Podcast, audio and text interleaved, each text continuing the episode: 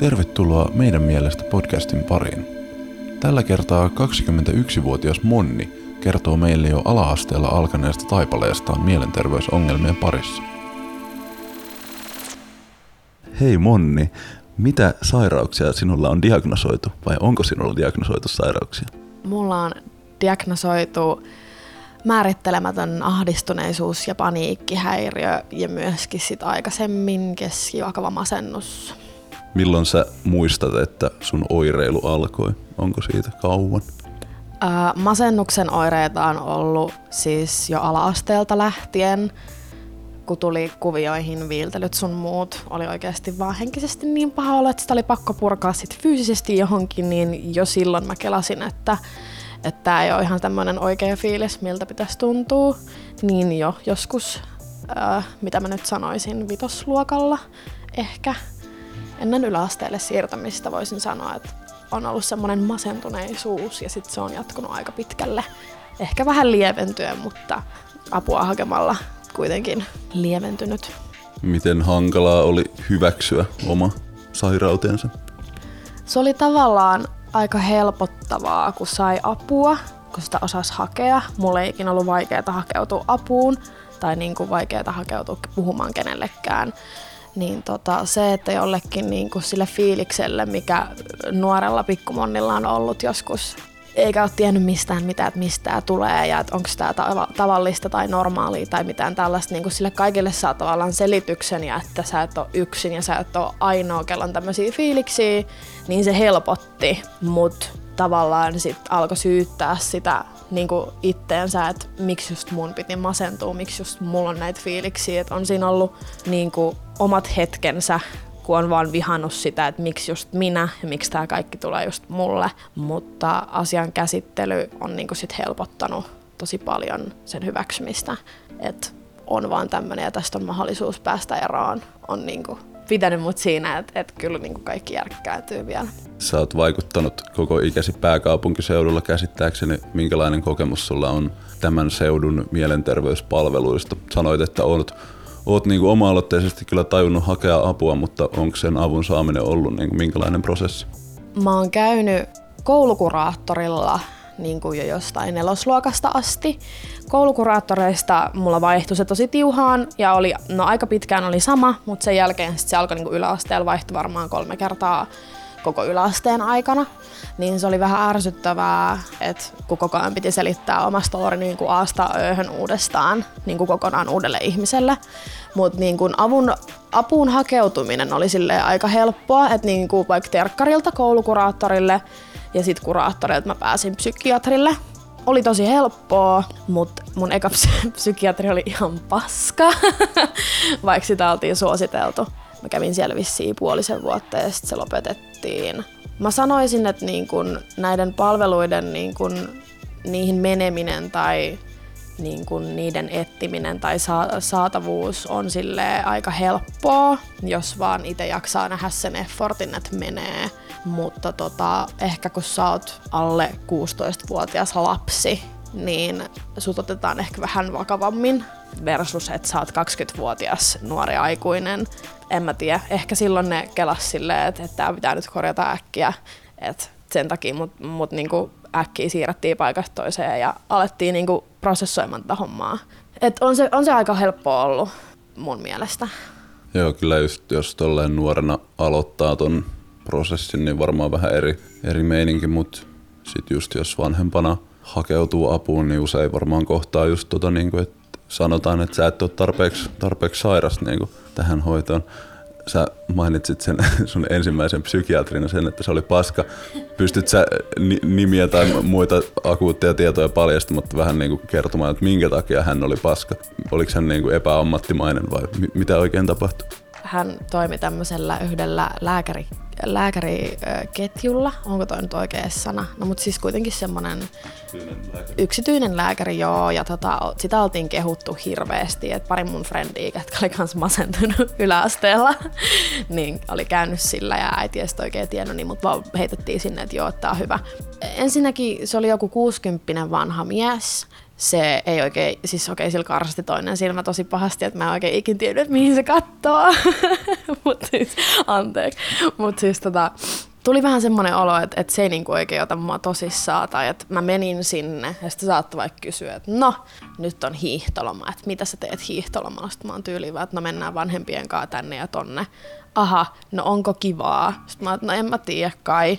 Et se ei tavallaan, me ei ikin käsitelty mun ongelmia, me ei ikin puhuttu mistään mulle tärkeistä asioista, mitkä olisi vienyt sitä asiaa eteenpäin. Et se oli aika semmoista ympäripyöreitä lässytystä mun mielestä, että no, millainen olo sul on tänään? Ja kaikilla on tosi niin kuin silleen, musta tuntuu, että kaikilla on tommonen fiilis esimerkiksi terapiassa käynnistä tai psykiatrilla käynnistä, että se on just tota, että sä istut penkkiin ja sulta kysytään, että no, millainen fiilis sulla on tänään.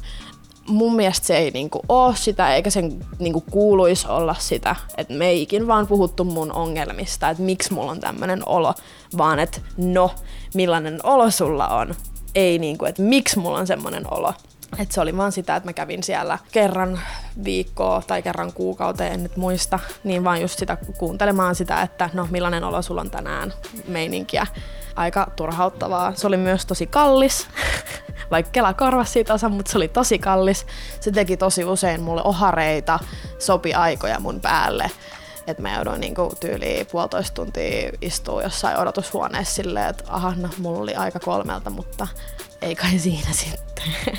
Sä mainitsit tuossa, että sä päädyit tämän kyseisen psykiatrin hoitoon niin kavereiden suosituksesta niin esitän tämmöisen täsmentävän kysymyksen, että kohtasit se paljon niin kuin lapsuudessa tai nuoruudessa mielenterveysjuttuja, tai että oliko, oliko sulla niin kuin silleen paljon kaveripiirissä, tota, koska mä oon miettinyt, että, että niin kuin oma, omalla kohdalla se, että on ollut paljon niin kuin kavereilla ja tuttava piirissä kaiken näköistä, niin se on aivan varmasti vaikuttanut myös niin kuin omaan hyvinvointiin ja silleen, minkä verran sulla niin kuin oli oli synkkiä kokemuksia silloin, kun olit nuori? Uh, mulla oli semmoinen tosi tosi pieni kaveripiiri. Kaikilla oli aika synkkiä ajatuksia, että olisiko kun mä olin seiskalla, niin yksi mun friendin isosisko, joka hengäsi samassa porukassa meidän kanssa, niin päätyi suljetulle osastolle. Uh, mulla oli kaksi kaveria. Kaksi kaveria, sanotaan nyt vaikka Tiina ja Emmi. Ja ne asu niinku siinä mun koulureitin varrella, että me sovittiin aina Tiina ja Emmin kanssa, että me nähdään semmoisessa risteyksessä ja kävellään siitä yhdessä kouluun. Et mä hengäsin niiden kanssa tosi paljon koulussa ja vietin aikaa vapaa-ajalla ja tälleen. Sitten yhtenä aamuna niin Emmi ei tullutkaan tiettyyn aikaan siihen risteykseen. Sitten mä niin odotin siinä varmaan puoli tuntia, koitin soittaa sille ja sitten niinku se ei vastannut, mä kävin sen ovella, kukaan ei avannut mulle ovea, mä olin tosi hämmentynyt. Niinku Tiina kuitenkin kävi mun koulussa normaalisti, mutta sitten sekin jäi pois. Kumpikaan ei enää pitänyt muuhun mitään niinku kontaktia, ne vaan hävis ja mua hämmensi tosi paljon, että kaksi semmoista tärkeät frendiä on vaan jäänyt pois ja ne ei ole kertonut mulle, että miksi. Niin sitten myöhemmin mä sain kuulla, että Emmi sairasti masennusta ja että ne molemmat niin sit meni osastohoitoon. Ne oli samalla osastolla ja se oli just sitä aikaa, kun Snapchat teki, teki tota, suurta läpimurtoaan joskus, kun mä olin yläasteella, niin mä näin esimerkiksi Snapchatista, että niillä oli hauskaa yhdessä siellä osastolla, että niillä oli niinku toisensa siellä. Ja mun oli tosi vaikea ymmärtää sitä, että miksi ne on siellä, mutta mä en oo siellä ja miksi ne ei ole puhunut tästä asiasta mulle, niin tota, ne on myöskin niin kuin nämä kyseiset henkilöt kävi siis sillä samalla, samalla psykiatrilla, niin kun mä kerroin tästä vissiin mutsille, niin mutsi otti yhteyttä Emmin mutsiin ja sitten niinku ne ties suositella tätä kyseistä psykiatria.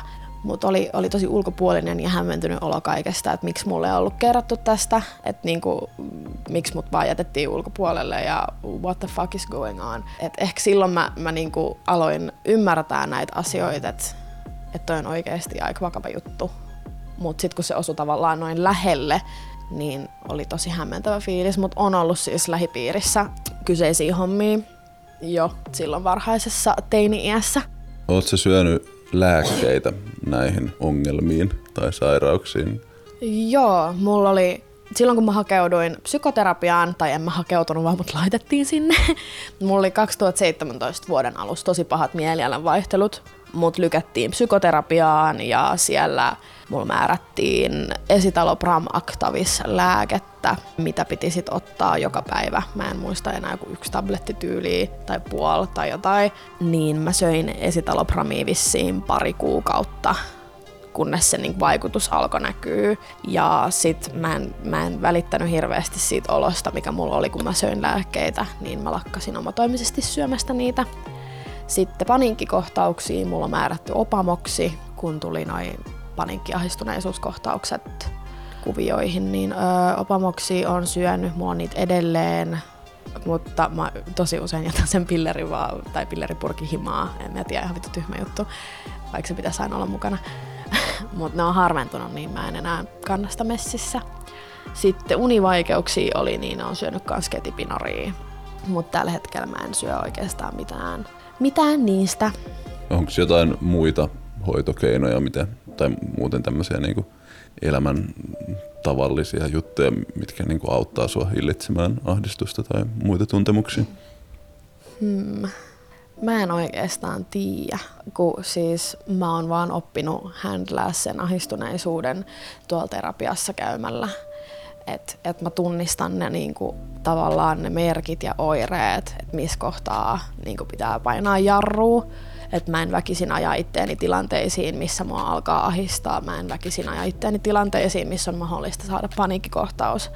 Että mä oon oppinut tiedostaa ne asiat, ne triggerit periaatteessa, missä kohtaa tajuu, että et nyt ei enää kannata viedä pidemmälle, koska sit, sit sattuu. Tossakin on vaan sitten se, tai itse olen huomannut sen, että esimerkiksi kun mullakin rupesi tulee paniikkikohtauksia muutama vuosi sitten, niin ensimmäinen kohtaus tuli junassa, niin sitten sen jälkeen aika ahkerasti vältellyt niin junalla kulkemista. Jossain vaiheessa se kyllä onnistui taas, mutta sitten niin en ole nyt taas mennyt kyllä niin varmaan moneen kuukauteen julkisilla kulkuvälineillä mihinkään, että siitä tulee helposti vaan tämmöistä niin välttelyä, niin huomaat se niin selkeästi silleen välttelevässä jotain tietynlaisia niin tilanteita? Uh, itse asiassa joo. Mulla on aina, aina ollut matemaattiset ja tämmöiset ongelmanratkaisutilanteet semmoisia, että kun mä en ymmärrä jotain asiaa ja se toinen ihminen koittaa väkisin vääntää se mulle rautalangassa silleen, että miksi sä nyt vaan ymmärrät tätä asiaa. Ja sitten mä turhaudun ja sitten mä alkaa ahistaa, koska mun on niin väkisin mut pistetään siihen tilanteeseen ja mut niin kuin, mulla ei ole mitään mahdollisuutta päästä siitä tilanteesta pois. Et lähinnä tommoset epämiellyttävät asiat, mihin pakotetaan että ei, siis siitä ei vaan niin pääse yli eikä ympäri. Et esimerkiksi just kaikki tämmöiset raha-asiat. raha-asiat, rahan käsittely, kun se ei kuulu kellekään muulle kuin mulle, mutta jos joku toinen niin ulkopuolinen alkaa, alkaa niin neuvomaan, että miten mun pitäisi esimerkiksi käyttää rahaa, niin mä niistä niin kuin ahistun tosi helposti. Tai esimerkiksi jos niin kuin, mä oon tosi itsenäinen tyyppi, että jos joku koittaa tulla selittää mulle, että sun pitäisi tehdä näin tai sun pitäisi tehdä noin, tai ylipäätään koittaa ohjailla tai puuttuu mun asioihin, niin sekin ahistaa kans ihan sikana. Niin mä vältän mahdollisimman paljon sitä, että mä niinku jakaisin semmoisia yksityisiä asioita, semmoisia tosi yksityisiä, mihin kukaan ei pääse puuttua, tai mihin joku voi puuttua, mutta mä vältän niiden kertomista, ettei kukaan pääse puuttumaan niihin, niin se. Olipas. se oli, se oli, oli pitkä selitys, mutta aivan, aivan pätevä. Minkälainen tilanne sulla on elämässä tällä hetkellä? Oletko koulussa, teetkö töitä, mitä teet? Uh, mä opiskelen viidennettä vuotta ammattikoulussa hiusalaa parturikampaajaksi. Mm, syy myöskin, miksi se on viivästynyt, ovat olleet mun mielenterveysongelmat. Käyn koulua kolme päivää viikossa ja sitten mä teen, teen töitä samalla et nyt just otin loparit mun nykyisestä työpaikasta ja on jo uusi työpa- työpaikka, niin toivottavasti tästä lähtee vähän positiivisempaan suuntaan, mutta menee ihan, ihan ok. On vaan tosi kiireinen. Ja tota, olen käynyt kaksi ja puoli vuotta psykoterapiassa ja mulla on nyt ensi viikolla mun viimeinen kokoontuminen mun terapeutin kanssa, koska ei ollaan todettu, että en ole enää terapian tarpeessa niin sanotusti. Aivan mahtavaa, että terapia on tepsinyt. Vielä viimeisenä, minkälaisia näkemyksiä sulla on sun omasta tulevaisuudesta? Onko sulla jotain tiettyjä asioita, mitä sä haluaisit vielä kokea tai saavuttaa? Aika vaikea kysymys. mä en hirveästi ajattele tulevaisuutta niin kuin esimerkiksi kuukautta pidemmälle, että mä tykkään elää tässä hetkessä. Mutta tota, ihan sille turvallisin mielin jatkan tästä ilman terapiaa, koska me ollaan sovittu mun aivan mahtavan terapeutin kanssa, että jos tulee joku mental breakdown elämässä, että mä oikeasti tarviin terapeuttia, niin mä voin aina hypätä takaisin sen listoille, jos sillä on vaan tilaa. Että tavallaan se turvallisuuden tunne siitä, että aina voi palata takaisin, niin rauhoittaa, ettei niinku ihan jää puille paljaille. Ja mulla on kuitenkin tosi niinku, hyvä tukiverkko. Niin ihan silleen positiivisin mielin. Ei, ei niinku enää oikeastaan pelota, enkä mä anna, anna mun diagnoosien äh, vaikuttaa mun elämään niin vahvasti.